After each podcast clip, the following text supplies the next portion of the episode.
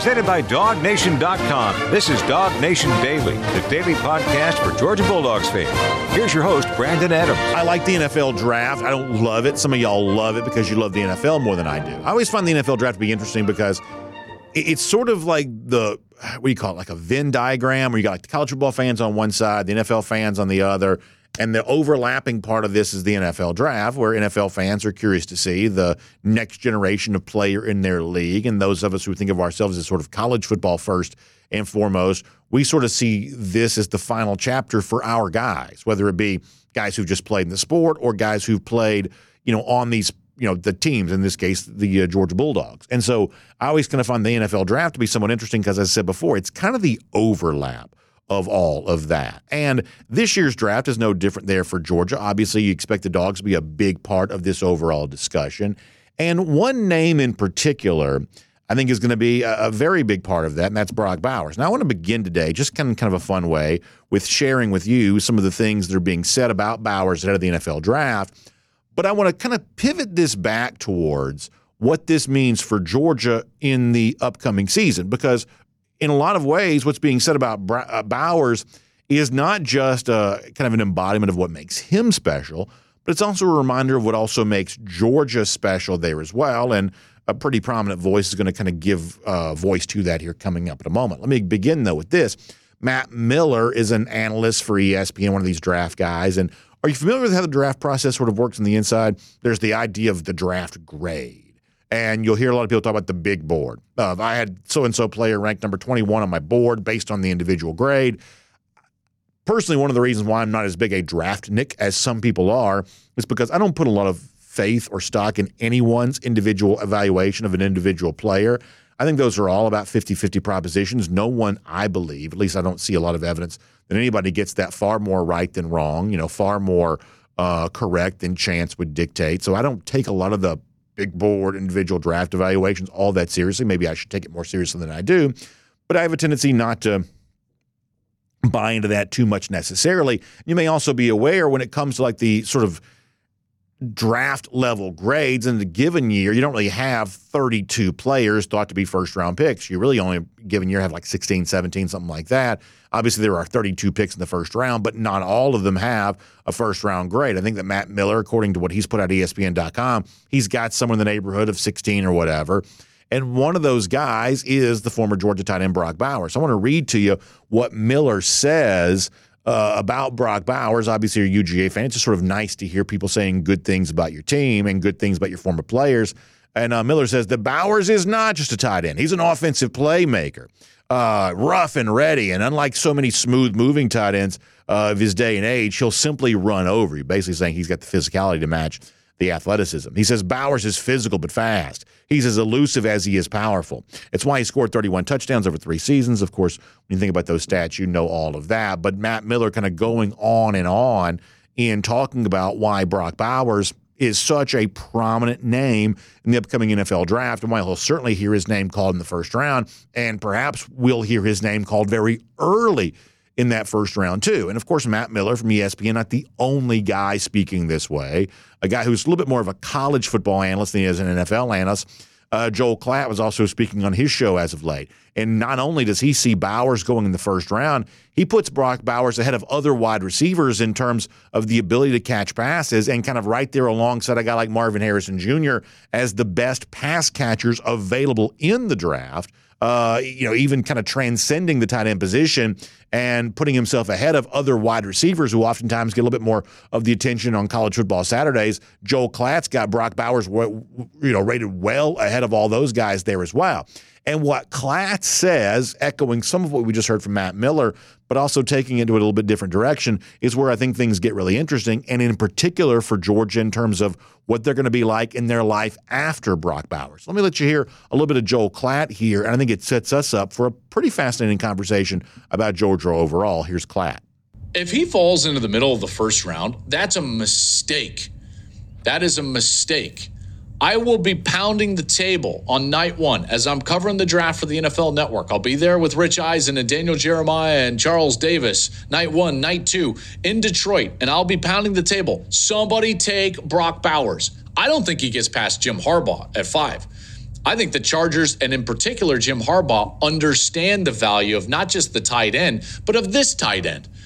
Okay, so it's not just about being the best tight end in the draft, it's about being this guy. And Brock Bowers is that guy. This this is one of the best college tight ends that I've seen in a long time. 175 catches and over 2500 yards with 26 touchdowns in his 3 seasons at Georgia. He went 10 for 139 against Alabama as a freshman in the SEC championship game. He had the huge play against Ohio State. They don't beat Ohio State in their second national championship year. In the uh, what was that? The the Peach Bowl, I believe it was, in the semifinal. Unless he makes that incredible extension for the first down along the sidelines. So you've heard it said before. Sometimes I guess what politics makes strange bedfellows. Sometimes I think NFL draft stuff can make strange bedfellows there as well. That obviously Georgia fans would love nothing more than to see Bowers drafted as high as Joel Klatt says he deserves to be drafted for all the reasons that Klatt just mentioned. Top five, that'd be awesome for a tight end to get that kind of draft, uh, you know, love for a UGA player to get that kind of draft love. You know, of course that's the case, but I do believe it would be a little bit weird for some Georgia fans to know that uh, perhaps the reason that Bowers might be drafted that high is because a guy like Jim Harbaugh, who typically speaking you know, Georgia fans don't always have a lot of love for because a lot of folks in college football didn't seem to have a lot of love for Jim Harbaugh. The way that Bowers could get into the top five is to be selected by the new Chargers coach, Jim Harbaugh. That would make for a little bit of a strange bedfellows moment, right? It's like, oh, yeah, Bowers the top five, and he's got to play for Jim Harbaugh, who we don't really like, but now we have to like because uh, Harbaugh likes Bowers. That'd be a little bit of a, a weird thing overall, and obviously we'll have to make peace with that when it comes to the NFL draft. But the, the the point we're building to here though is is that Klatt wasn't necessarily done though in his discussion with uh, Brock Bowers and heaping praise because it's nice to hear guys say nice things about about your team, but it's important I think to understand okay what does this mean for us going forward? Where is this taking Georgia football in the future? And in discussing all of the nice things that Joel Klatt was saying about Brock Bowers. I think that Joel ends up making a larger point about football, and he's sort of saying this in reference to the NFL, but I think it also carries a lot of weight from a college football standpoint there as well.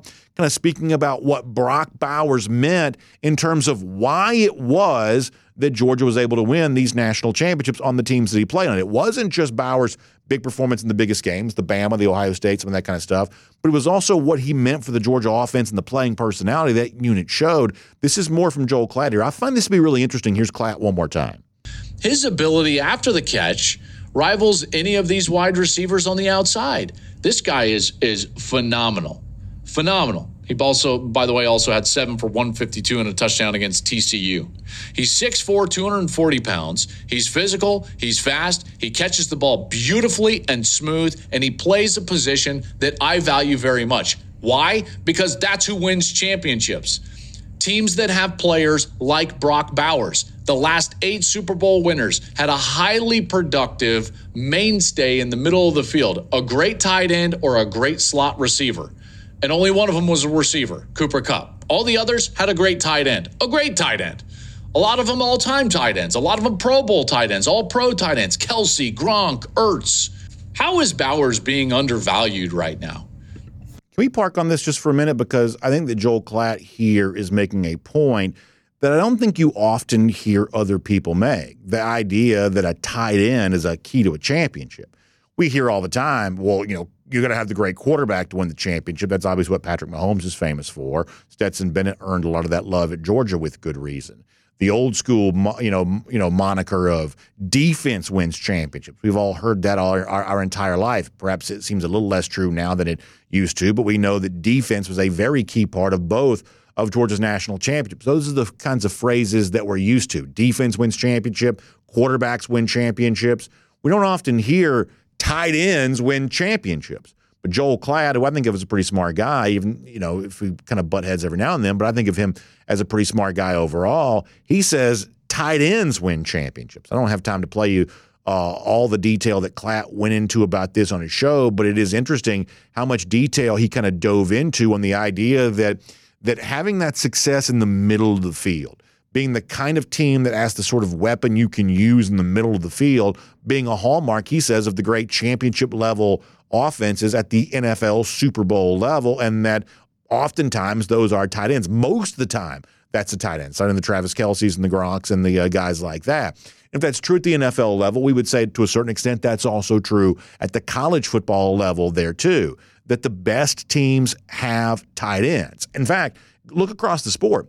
You know, for a good while there, especially at the early stages of the proliferation of the spread offense, things like that, for a while, we saw a lot of teams not really using tight ends at all, right? We saw, you know, four receivers, it's two slot receivers. You know, you didn't have a tight end on the field necessarily. Well, I think the best teams have sort of shown, you know, to have the big athlete that also runs well is an important part of that. And as Joel Klatt correctly points out, none of those teams or none of those players have been any better than what Brock Bowers has been for Georgia. So I think it's an interesting idea. I think it runs counter to conventional wisdom that as Georgia kind of rebuilds itself into a championship team again in the post Brock Bowers era, that the tight end position could remain just as important as it ever has. Now, I think this is important and interesting for two reasons. Reason number one, we've talked a lot the last 24 hours about new Georgia assistant coaches in offense, making a big deal about Josh Crawford being here because the guy that he's replaced,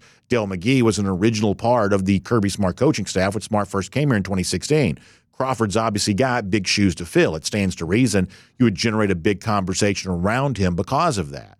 In addition to that, James Coley coming back to Georgia has also generated a lot of conversation too. Part of that's because Coley had been here previously, and not everybody was happy with Coley's performance as offensive coordinator in 2019. And in addition to that, the wide receiver spot at Georgia has also been that one position group, kind of even looking on both sides of the ball, that at times seems to have a level of production, or at least a level of perception about the production that lags behind the other position group. So a lot of chatter about, about Coley as of late, a lot of chatter about Crawford since he's been introduced uh, here officially by Georgia. But with all the discussion about what's new around Georgia all the new assistant coaches here ready to contribute to UGA, guys like Todd Hartley who've been here remain just as important as ever, and if not, maybe even more important because of the reason that Joel pointing, points out that great teams, championship level teams, have that great tight end that's not just a blocker, but a weapon in the middle of the field.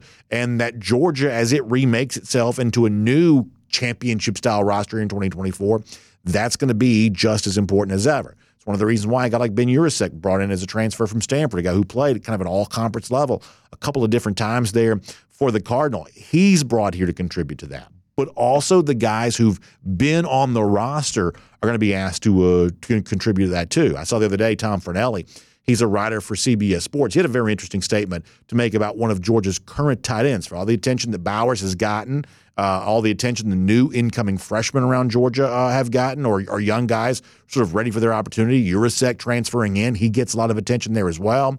It's the guy who's been sort of the mainstay and ready to kind of take the next step, who's also generating a little bit of chatter here right now as well. I want to read this to you, Tom Fornelli on Twitter saying about uh, Oscar Delp. He says, I've been watching a lot of Georgia tape the last couple of days, and I'm all aboard the Oscar Delp bandwagon, which I'm pretty sure only consists of me and his family, he jokingly says.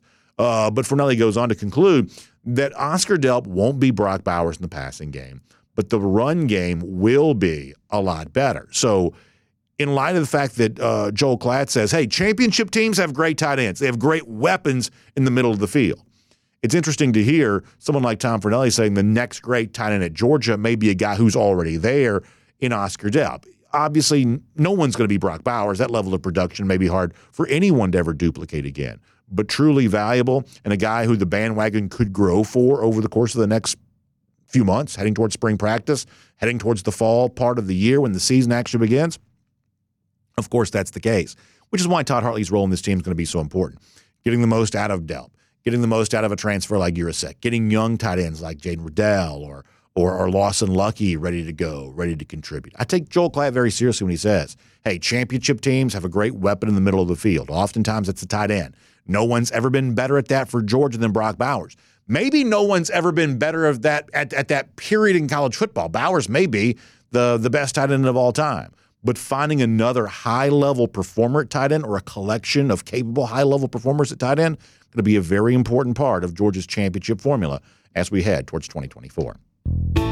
My name's Brandon Adams, and this is DawgNation Daily, the daily podcast for Georgia Bulldogs fans. Good to have you with us. no matter how you get to us today across all video platforms. We start at 10 a.m. Uh, they're 945 for our first and 15, dawgnation.com, the DawgNation app, Radio Noon, Athens Sports Radio 96 The Ref, as a podcast, wherever you find them. Just really, really happy to have you as a part of the program here today. And I can't tell you about this yet, but I am really excited. In the coming days here on Tuesday, we're going to introduce a brand new sponsor to our show. We've had so many folks kind of behind the scenes, great sales staff, Faraday Pippin, and others who work so hard for us to kind of make sure we uh, keep the lights on around here. Great sales staff helping us introduce you to some great companies. We've got a brand new Tuesday sponsor. We're going to be debuting here really, really soon. Can't wait to kind of roll that out. And I am just so, so thankful for the the people who have been with us for a long time and, and, and shown that great loyalty, and also excited about the new business opportunities to be hearing about on DawgNation Daily here and there as well. Just a great, great uh, relationship we've been able to forge with a lot of terrific uh, companies that offer great products, great services, and we got a brand new Tuesday sponsor here coming up for you very, very soon. Cannot wait to tell you all about that. But we're going to keep talking Georgia football here for right now, which for us includes Connor Riley coming up in just a few minutes. I mentioned the new Georgia assistant coaches, Josh Crawford coming in as running backs coach after having been at Tech the previous year. James Coley coming back as wide receivers coach. Of course, that's the guy we've had uh, here at UGA in the past. We'll talk to Connor Riley about the latest on all that here coming up in just a little bit. Prior to that, though, I want to go around the doghouse. And we have the NFL draft on our minds here a little bit because the NFL scouting combine is starting. And I was thinking this morning about the way in which last year Georgia was not just the lead story of the NFL combine, but the way in which Georgia really dominated that NFL scouting combine in terms of the performance of players, but also just the chatter about this on TV and the NFL network in particular. You're left to wonder is there any chance that Georgia could sort of come close to duplicating any amount of that here this year. Perhaps you may have forgotten, but if you'll remember, you know, Nolan Smith runs the the blazing 40-yard dash time and that, you know, gave him the chance to become a first round pick which we were all, you know, just so happy about and you know, Nolan was always just such a great spokesman for Georgia and proved to be that again in Indianapolis at the combine going back a year ago. It's just kind of a fun thing to sort of go back and relive. So, if you don't mind, let's hear this from last year. Nolan Smith, after running a great 40 time, was kind of shown the reaction back in Athens at the football facility of some of his former teammates and how happy they were. And then Nolan kind of rolls into the best recruiting pitch for Georgia you've ever heard. This is just what the NFL network was like during last year's combine. And you wonder, could Georgia do all of this all over again? Nolan from a year ago on the NFL network. Take a look at the monitor here. These are your Georgia teammates uh, watching your 40, and we can hear you. Oh, yeah. That's Marvin Jones Jr. right there. I know they was lit. Oh, look at them. Man, I love them boys, man. Y'all can't wait to come back and see them, man. They all in there. Are they, are they, are they like, where, where are they in here? Like, my Georgia teammates? Yeah. That was in. Well, no, actually, we're here. So where were they? Where were they watching oh, they that? Were in, they were in our locker room, man. Our locker room is amazing. You've seen all three of the TVs. If you ever want to go to Georgia, we just built a new locker room. We have a new weight room. Um, let me get my spill on Georgia. We have an indoor facility. We got an outdoor facility. We just put in a brand new restaurant. Let me say that again. A restaurant. It's called Bones. It's amazing. Shout out to Miss C, Corey, our nutritionist, and she's amazing. We eat steak, lobster, the best of the best. So go dogs and go. I mean, isn't it amazing? Uh, I mean, go dogs, go to Georgia. He says there at the end, and uh, just given the best recruiting pitch you could ever hear, and that's just kind of what the NFL scouting combine was for Georgia a year ago. Just sort of an unbelievable commercial for the program overall, and now it's getting ready to go again here this week, and you kind of wonder. As I said earlier, you know, can Georgia do all of this again? Georgia will have 11 guys there at the NFL Scouting Combine. We'll show you the full list here. Connor Riley had this, our, our guest coming up in a moment. He had this the other day at uh, dawgnation.com. Uh, you got Daijun Edwards coming in. You got Kendall Milton coming in, Ladd McConkey, uh, Marcus Rosemy-Jacksaint, Brock Bowers, Amarius Mims, Sedrick Van Pran, Zion Logue, Kamari Lassiter, Javon Bullard, Tykee Smith. Now, different guys will do different things at the combine. Some of these guys are going to save some of this for uh, Georgia's Pro Day coming up, which, by the way, we've gotten uh, new details about here officially there as well. But this became a huge, huge commercial for Georgia a year ago A lot of these Georgia players would love nothing more than kind of make that the same way again for Georgia here this week. Obviously, DawgNation going to have a lot of coverage. Mike Griffith's going to be there. Uh, our good friend Kaylee Mansell is going to be on hand for a lot of that there too. And we hope that some Georgia players can make a name for themselves at this year's event, much like they did a year ago. Maybe somebody will also have a chance to provide that commercial for UGA. Uh, the same way that Nolan Smith did last year on his way to becoming a first round pick. Kind of a fun thing to go back and relive. Obviously, that's on tap for this week there as well. And that is around the doghouse here today on DawgNation Daily. So, a lot going on, getting ready for the NFL draft, looking back on a couple of coaches that George has hired. Uh, never slows down around Georgia football, doesn't seem. And the guy that stays on top of all of that is our good friend, Connor Riley. And he joins us right now here today on DawgNation Daily.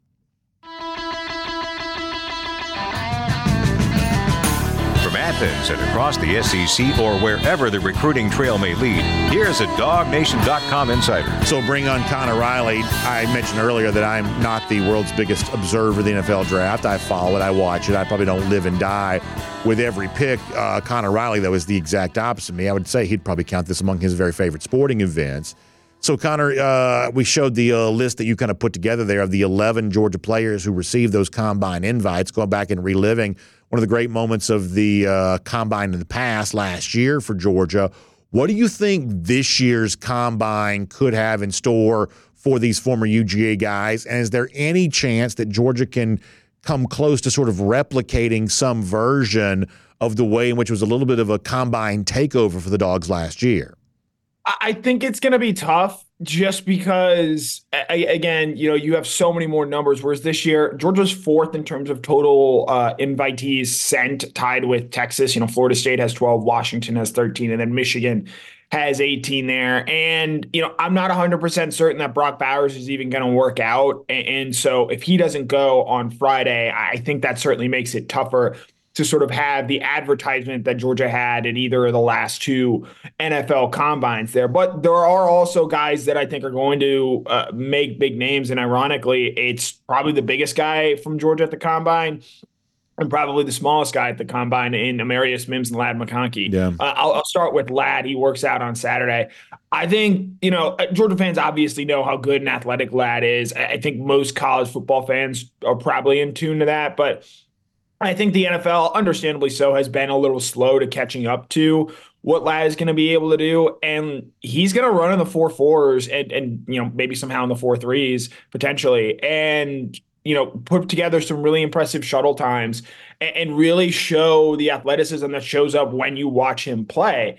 And then Amarius Mims, I, I again, you know, you see six seven, 330 pounds, and you see that on paper, and it, it can just be hard I think to conceptualize that, he is one of bar none the most impressive, like just physical figures that has come through Athens in recent years. Yeah. And I think when teams and people see him up close in person, they're going to be blown away by it. Uh, I, you've seen, you know, his, his draft status fluctuate a little bit, and I think I tweeted this when he announced he was going pro back in early January. He's going to be a guy that shows up in Indianapolis, dominates the combine, and, and even though he does have some questions, given he only has eight career starts everyone's going to look at him like that guy has to be a top 20 pick. And maybe potentially he might even push his way to the top of that tackle class with guys like Joe Alt and Olu Fashanu uh, from Penn State there. I want to take this to a negative place because I don't think it necessarily needs to go there, but I am a little bit curious about something you brought up. So it is 18 invites for Michigan, which is a huge number. And we look at Georgia, you know, it, it's obvious that Brock Bowers will be a first round pick. I believe that Amarius Mims is going to be a first round pick, but it's not obvious that Georgia gets that I mean, it's not a guarantee that Mims goes in the first round. It's not obvious to get that third first round pick. You know, I'm a big believer that there's a lot of connection between winning national championships and how much sort of like top end, sort of day one type draft talent you're producing.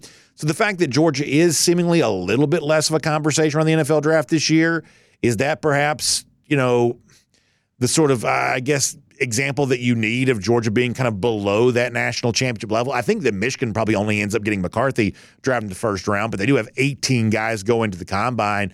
Is that an example of, oh, for this particular year, Georgia wasn't the most talented team in college football? Is that a fair statement to make?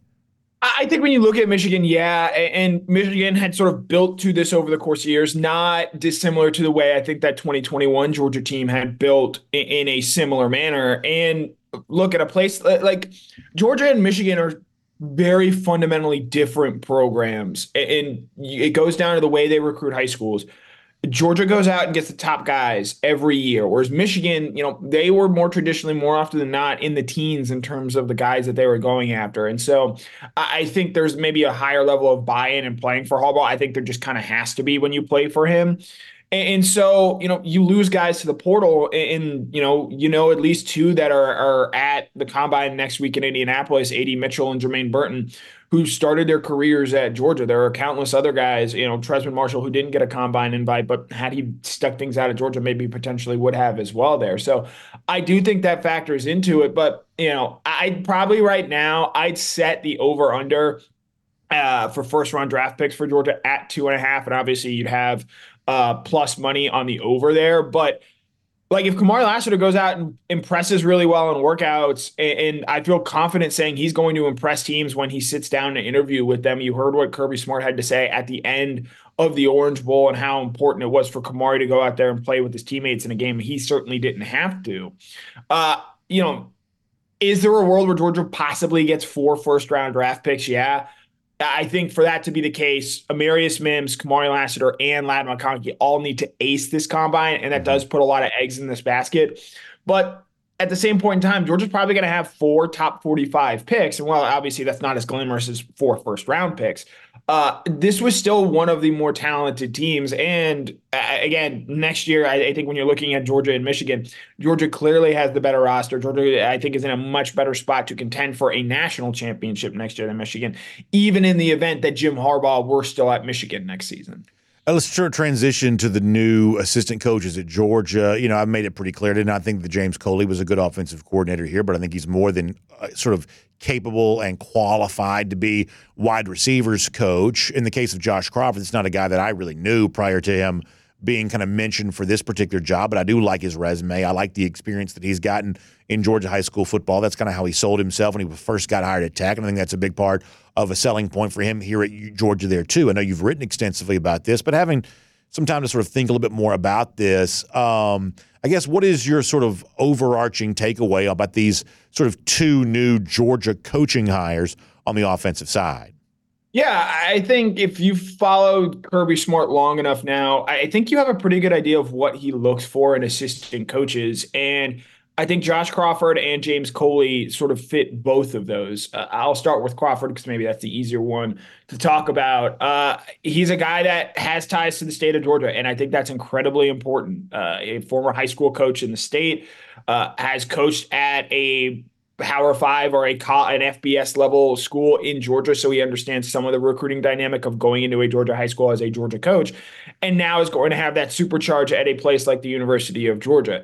Uh, I think at a position like running backs, I think Georgia can maybe take a little bit of a bigger swing here, knowing that if you miss, because Georgia has you know seen some assistants cycle out pretty quickly uh, in recent years. Now that running back, obviously, where Del McGeely has had that job for eight years but you can miss there and it not really be set back all that much, in my opinion. So it's a high upside swing. Obviously, Crawford has big shoes to fill in Dell McGee. I think his impact on this program obviously extended far beyond what he was doing in terms of just coaching the running backs there. But it's an upside swing and someone who I think can be on this staff for a while and obviously help the Georgia staff. As far as Coley, in my mind, BA, in the I guess now five six years we've worked together. Yeah, I can only recall two real arguments that you and I have had, and okay. one of them was about. Eh, well, it wasn't exactly about James Coley. It was after the Kentucky game in 2019.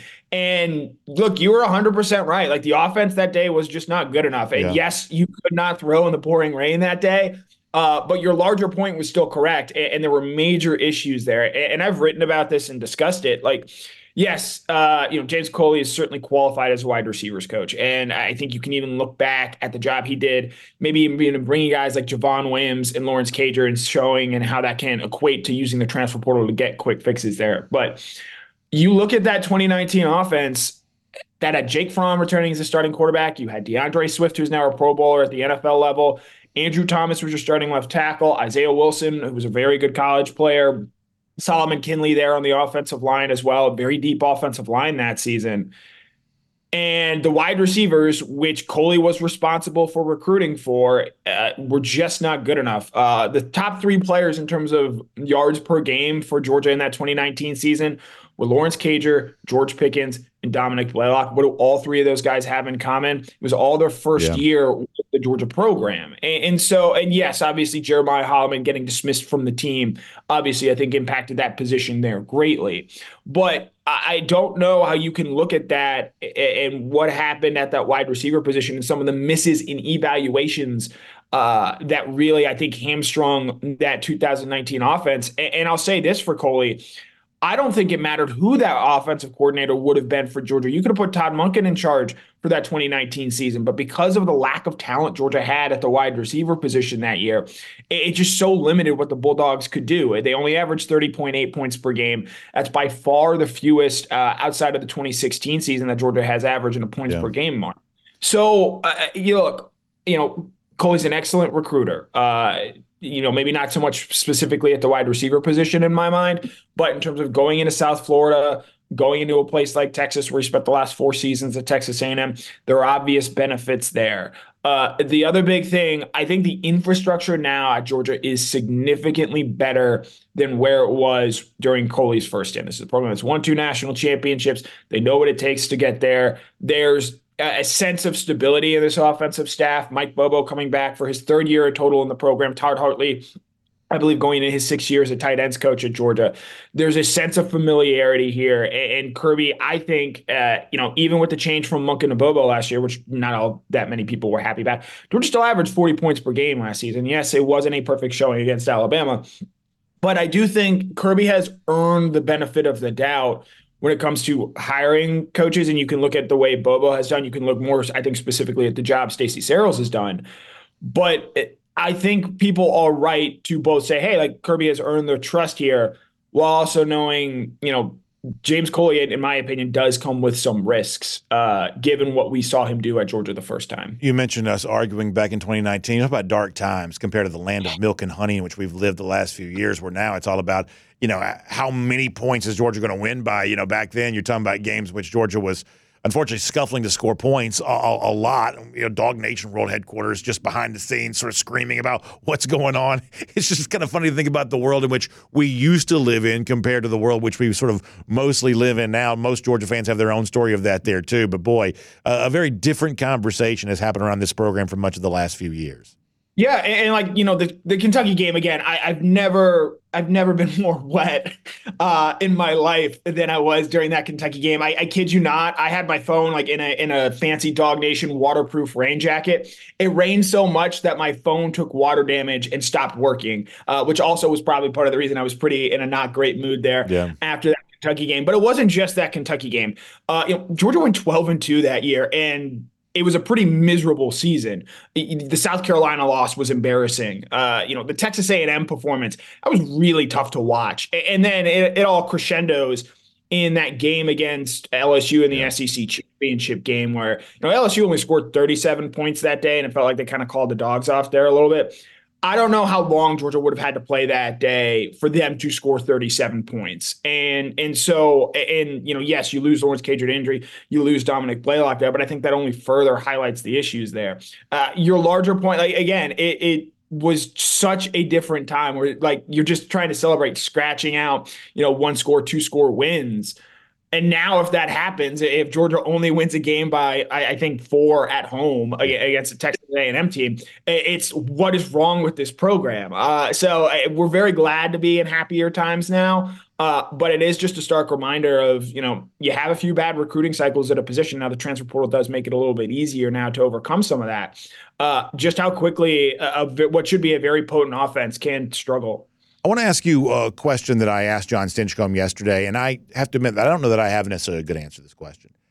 You know, you think about you know Crawford and Coley. Crawford's here to you know coach running back, something that Dell McGee did very well. James Coley's here to bring in elite talent at the wide receiver position, something a lot of Georgia fans want. Coley's got a long history of recruiting well in South uh, Florida. Uh, you know, uh, Crawford's got deep ties to South Georgia. That seems like it's really valuable.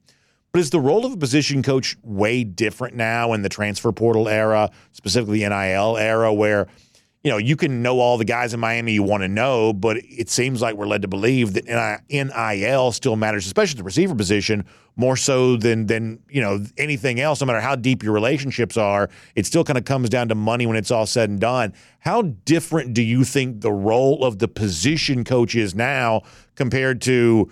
You know what the running backs coach would have been when Dell McGee first came here, or historically what the wide receiver coach job has been. How different is the job of being a position coach at a place like Georgia now?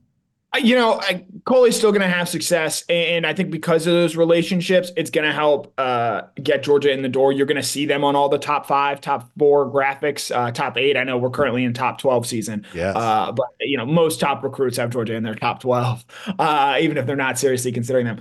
I, I, think, look, with wide receiver, it's become very obvious. Uh, Georgia has a certain NIL strategy and when it comes to that at the high school level, they would rather allocate those resources elsewhere. And it's hard to argue uh, against that strategy, given we've seen Georgia win back to back national championships in large part because of how strong their defensive line has been, because of how good they've been on the offensive line there.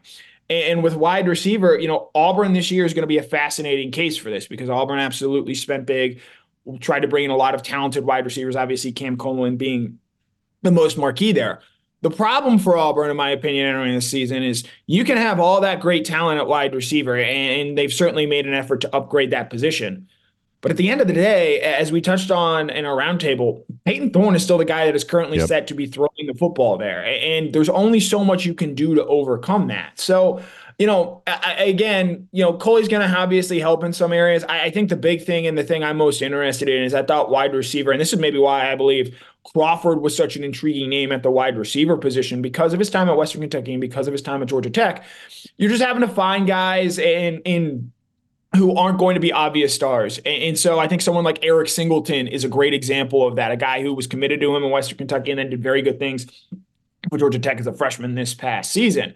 Uh, you know, James Coley certainly in his first time at Georgia, you know, didn't exactly go in and find a lot of those under the radar, under heralded recruits and, and, coach them up and turn them into big time players. And I think you can even look in like the Todd Monken era.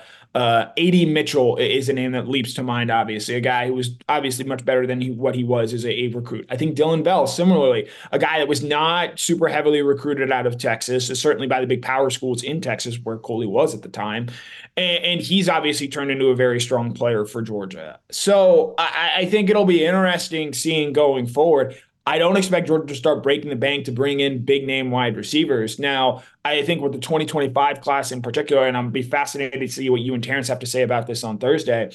It is a better in-state crop of wide receivers this year for Georgia, and so perhaps that does help uh, Coley land some marquee early recruiting wins. At the same point in time, looking at Georgia's wide receiver depth chart, They've got five guys that are going to be seniors on this team, and that's even before factoring guys who might end up transferring out. So there's going to be a lot of quick turnaround with this wide receiver room over the course of the next year. And Coley's got to hit the ground running. And I think with what we've seen, like this idea that Georgia's going to go out there and you know a five star, much less the the top end guys uh, has just run counter to what they've been able to do. So I'm really interested in seeing how Coley goes about attacking some of the issues with this wide receiver room. I think that's really interesting. Let's finish with this. Uh, the official dates have come out for Georgia spring practice. They're basically what we you know thought they were going to be. We're only a couple of weeks away from that now, and obviously heading towards that April 13th uh, version of G Day there, which has been kind of the date that had – been circled for a while now. So spring practice is essentially almost upon us here. Is there anything kind of on your mind about spring practice as of yet? As of yet,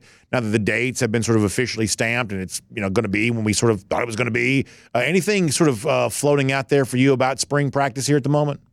Uh, do you want me to go a player specific that I'm interested in seeing he's going or a position specific? I'll let you choose. Oh, I like that. Give me a player. I think that, give me a name that, that you're excited about. That seems like a fun conversation.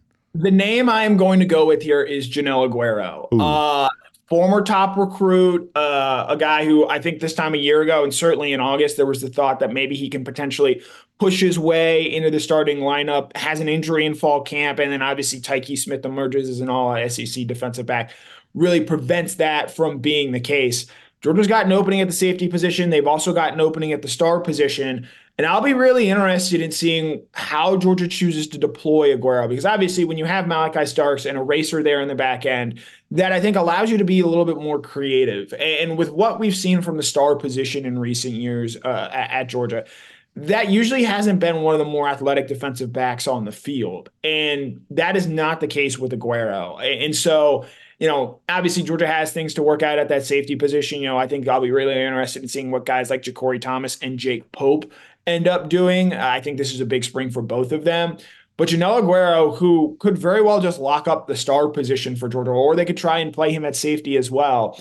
I'm really interested in seeing what he does this spring because he's obviously a guy with a ton of talent, got a great resume with his time at IMG, and then moving back up to Massachusetts for his final year of high school. A guy Georgia expected a lot out of early last year and I think checks a lot of the boxes for what Georgia has traditionally gotten out of its very good defensive back play. So, of all the guys out there, you know, Jordan Hall is a big one uh, for Georgia, who I think he needs to have a very good spring and offseason as a whole. But I'm really interested in seeing what we see out of Joenel Aguero and how quickly it becomes obvious that, oh, we can go ahead and write in pen that this guy is going to be a starter in this secondary. Yeah, let me just finish by saying this is that I feel like there's this bad tendency when a guy is like one year removed from being an elite recruit, there's almost like an out of sight, out of mind. Now, not within the program, but within some fans. And we're kind of more infatuated by KJ Bolden right now than we would have been about Aguero. But I mean, I, I, try to talk to people and I try to talk to people who know people who know people who know people. And like the one thing that I get the sense of is Aguero is every bit the prospect now that he was 12 months ago when he was getting probably more attention than he is getting right now. And that I, I expect Joenel Aguero to be a big part of the UGA secondary conversation and, you know, perhaps in a very important role because of what Tykee Smith was able to do for Georgia a year ago. So I love the fact that you bring up Aguero, A, because it seems like – there's just a real value in being an elite recruit one year later because not only are you, you know, the kind of talent that gave yourself that kind of recruiting status, but you're also a little bit more seasoned now because you've been in the program. It doesn't always work out. I don't know that Marvin Jones Jr. was any better this past year than he was the year before, just being completely honest. But but a lot of times it really does. And so I think Aguero could be a really, really fun one to watch for sure. I'm glad you bring him up. Yeah, and it's not like Aguero, you know, struggled to adapt to UJ. We were hearing positive things about him. It's just, uh, it, and we'll get to this as we get closer to that point in the calendar.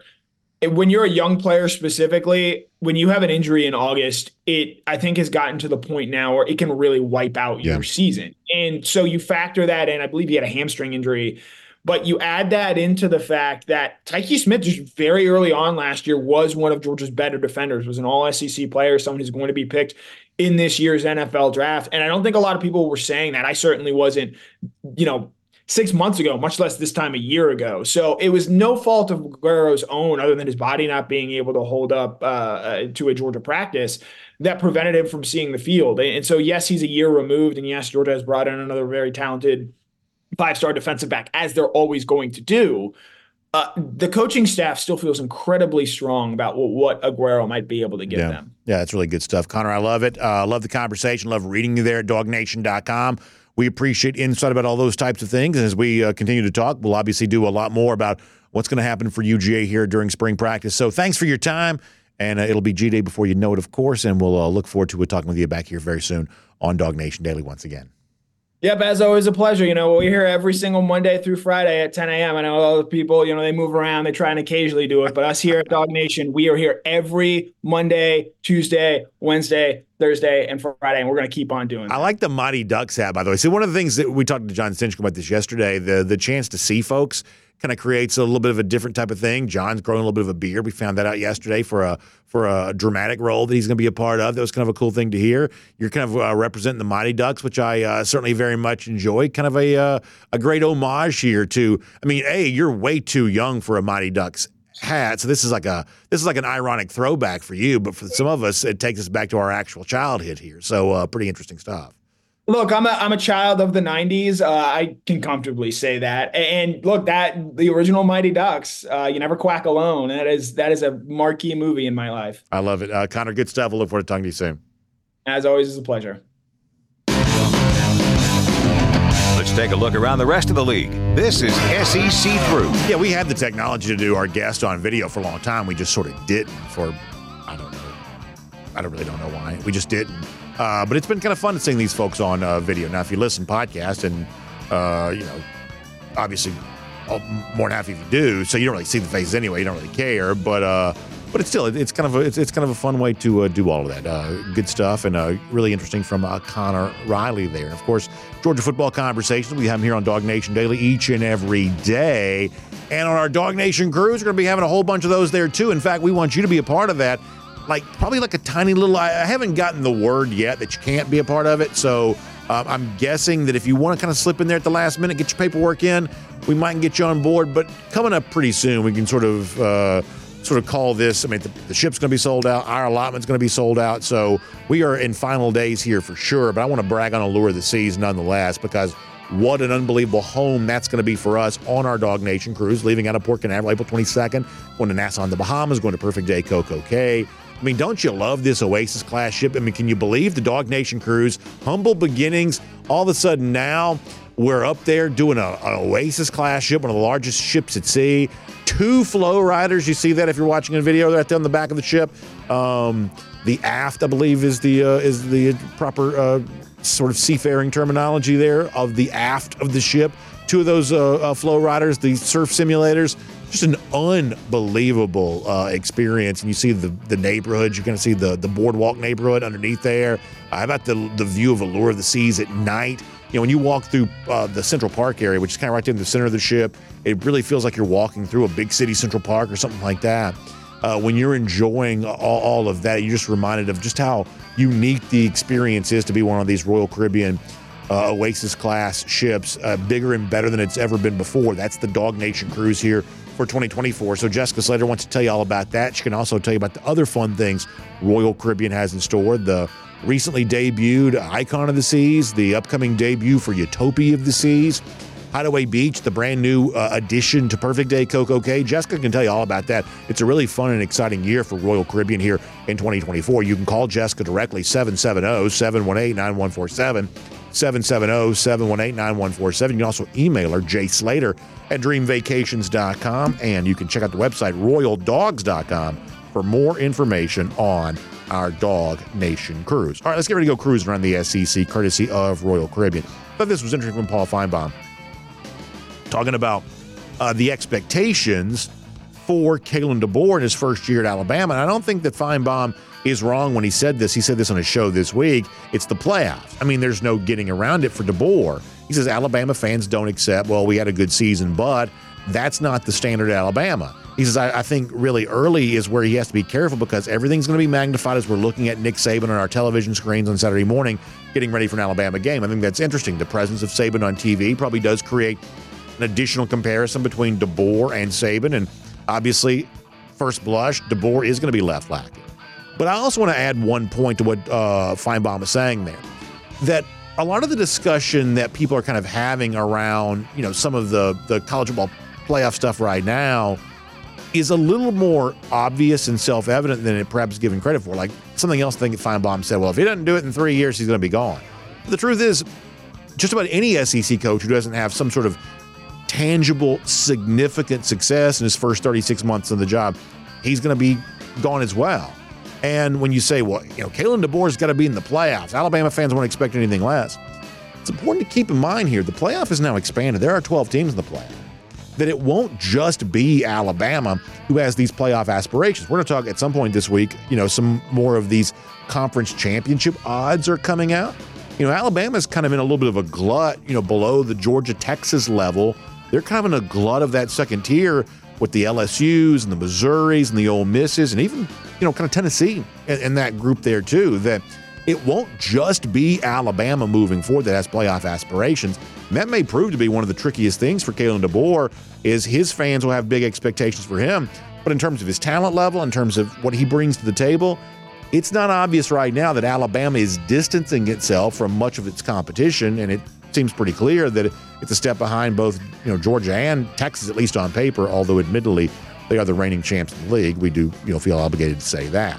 Speaking of odds and betting, thought this was an interesting story. This is going to kind of get weird here just for a second, but one of the things that I have talked about from time to time is my great concern about college athletics. I'm not that worried about guys getting paid, never really have been. don't care about whoever getting whatever the market dictates them when it relates to NIL. But I do worry at times about the radical change that college sports seems sort of willing to adopt in order to kind of put a sort of compensation framework around the sport. And the thing we've sort of said over and over again is hey, let's just be careful here. Let's be careful about making too much change too quickly to something that is as popular as college athletics is because some of this stuff sort of spins off some unforeseen circumstances. And like the one point we've sort of said is I think a really good way to judge the health of college athletics, college football in particular, is, is the size of it. How many guys are signing scholarships in a given year? How many programs are playing at the sort of major college level? How many conferences are existing at the major college level? And I think it's fairly straightforward to say that college football is getting smaller. Now, thus far, getting smaller is not making it less popular, but the contraction of the sport, I think, ought to be a minor concern. We used to have five power conferences, now we have four. We used to have X number of teams playing at the sort of power level. We have at least one fewer of those now than we used to. You gained SMU, but you lost both Oregon State and Washington State. They essentially don't play at the power level anymore. Uh, so you've reduced the total number of power programs by at least one. In future years, it seems likely you're going to reduce that number even more as the sort of plates continue to shift. That may not seem like too big of a deal right now, but I would say the sport getting smaller is a little bit of a harbinger for things that could be to come. And one of the things I think is sort of fascinating about this discussion is, is that you have a group of people who are like very staunch traditionalists and they want to sort of protect what college sports has been seemingly at all costs. I would say you've got another group on the other far end who, just to be completely honest with you, I sort of view them as sort of wolves in sheep's clothing. They sort of pretend to be, you know, stakeholders of the sport. They sort of pretend to have, you know, some desire here, but deep down they probably just want to destroy it because they don't like it. They don't like the people who like college football. They just don't like college athletics in general. They sort of want to tear it down just because they're sort of fascinated by the power to be able to do so. I, I sort of ascribe, you know, uh, nefarious motives to some people in this discussion. But in the middle, you've got a lot of folks who I would say somewhat ambivalent about, you know, hey, if it survives, it's fine. Or if it turns into something that's unrecognizable, maybe that's fine too. They're just a little bit more ambivalent. And sometimes it's sort of hard to understand well, why don't people care more about the fact that something that's so popular could be changing so much? Let me try to give you two quick stories as to why I think that might be the case. Like I said before, this is where things get just a little bit weird. So I'm going to try to make this as straightforward as possible. There was a story coming out of Ohio the other day, and you may have seen this. It may not have mean, meant much to you, but it meant more to me and then perhaps you realize. So David Purdum at ESPN writes about this. I'm just going to read you a couple of sentences. That the Ohio Casino Control Commission, that's the people who kind of oversee gambling in Ohio, granted a request by the NCAA to prohibit wagering on prop bets involving collegiate athletes. Basically, what this means is, is you used to in Ohio and a good number of other states there as well, you could go in and you could basically bet the individual performance numbers for players, how many passing yards, how many touchdowns, over, under on that kind of stuff. Ohio is going to prohibit that moving forward. You cannot bet on individual player props involving college athletes anymore. And I believe they've become the 25th state to do this. I think that's I think that's the number. Ohio kind of joining a uh, long list of folks who do that. Now, what does this mean? Why does this matter? Let me try to explain something to you. If you saw Billy Walters on the Joe Rogan show the other day, uh, you know he was talking something kind of interesting about how the and Billy Walters is the most famous sports gambler of all time, and so he was kind of talking about kind of how the the the sports books operate in like Nevada in particular where he lives, but just in general and they're actually a bit more risk averse than you might think. He was talking about how they wait until like the very end to take a max bet on a game or something like that, simply because they're more worried about losing big money by having a bad line. They perhaps are interested in sort of gaining money from having sometimes a lot of money potentially bet on both sides. They're just a little bit more risk averse, you might think. And that's where this kind of comes in uh, a little bit here too, where that's a lot to regulate. When you have the potential of player props involving 130 different college football teams, or you get into you know, other sports potentially there as well. It's just a lot to regulate. That when you look at the future of sports, one thing we sort of see right now is is that somehow being tethered to gaming and the money that can kind of come in because of betting and gambling and things like that. That's a big part of what a lot of these sports entities sort of see their future getting involved with as much gambling money as possible. But college athletics and gambling don't always seem to be a very good mix because you have a lot more potential for scandal because you have a lot more entities to watch out for. There are only 32 NFL teams.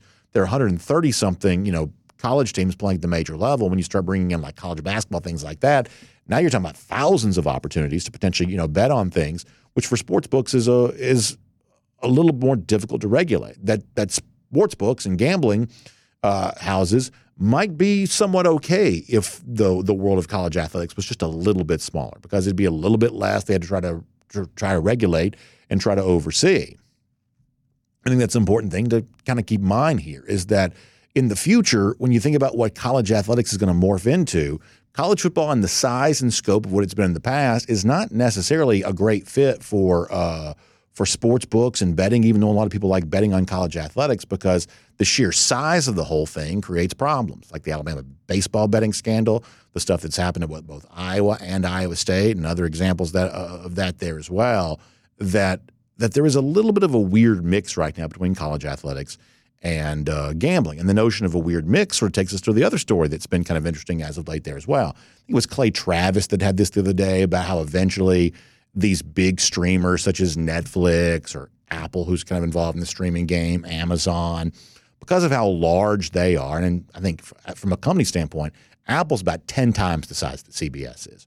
They could easily just buy up CBS just like that, or you know ESPN, something you know uh, the same way. That these big streamers are just so much larger than these traditional television networks. So what Clay was making the point of is, hey, eventually one of them is just sort of going to buy the networks, and this is sort of the future of televised content. Some big streamer like Netflix, which just signed a contract with WWE, or Apple, or it's involved in Major League Baseball and MLS and things like that.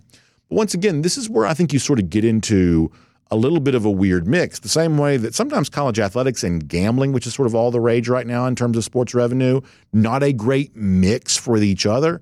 I think the future of sports and the streamers is also a little bit of a weird mix there as well because what has you know big streamers like Apple and Netflix proven to be really interested in?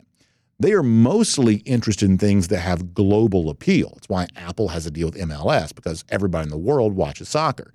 You know, Netflix just signed with WWE, the the program known as Raw, and a lot of people not realize this. They think of sort of a redneck like me liking wrestling, but the truth is, is the WWE may be more popular outside of America than it is inside of America when you look at Great Britain and Australia and places like that.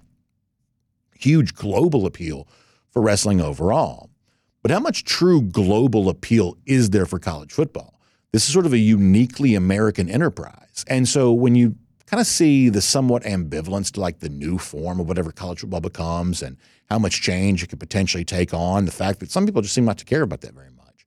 You know, perhaps there are reasons they feel that way. It's because of the weird relationship that some aspects of college sports have with the, the gambling industry and the weird relationship that uh, college athletics could have with a very globally minded television industry in, in terms of how this could be going forward. A little bit of an interesting mix in terms of how college athletics fits into where some of these trends are perhaps going. And uh, something certainly worth watching as we get there. We'll make that cruising around the SEC, courtesy of Royal Caribbean. As we wrap up here today, we'll give you a golden shoe.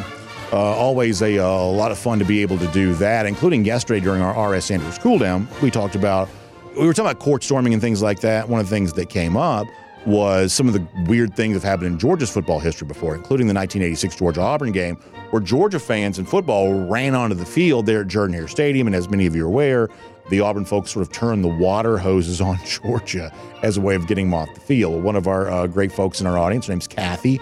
Uh, Kathy Weinhardt, she wrote in to say, I heard you talking about the 1986 Auburn game on my way to work yesterday. My brother, who's Bill Caiaccio from over WSB, a lot of y'all know him on the radio, he and I were on the field that day and the hoses only went on people in the stands, not on us. She says, typical Auburn behavior. Kathy, you are right about that. And a very funny story to look back on that indeed. And we'll give you a golden shoe there for that. A great blast from the past. Lousy Stinging Gators, they're another rival that uh, you can't trust to do anything right. Uh, in 1,207 days, that's how long it's been since Florida's beaten Georgia. So uh, good stuff there as well. Dogs enjoying supremacy in a lot of its rivalries here right now. So uh, a lot of fun. We'll see you all back here tomorrow. DawgNation Daily. We'll look forward to talking to you then.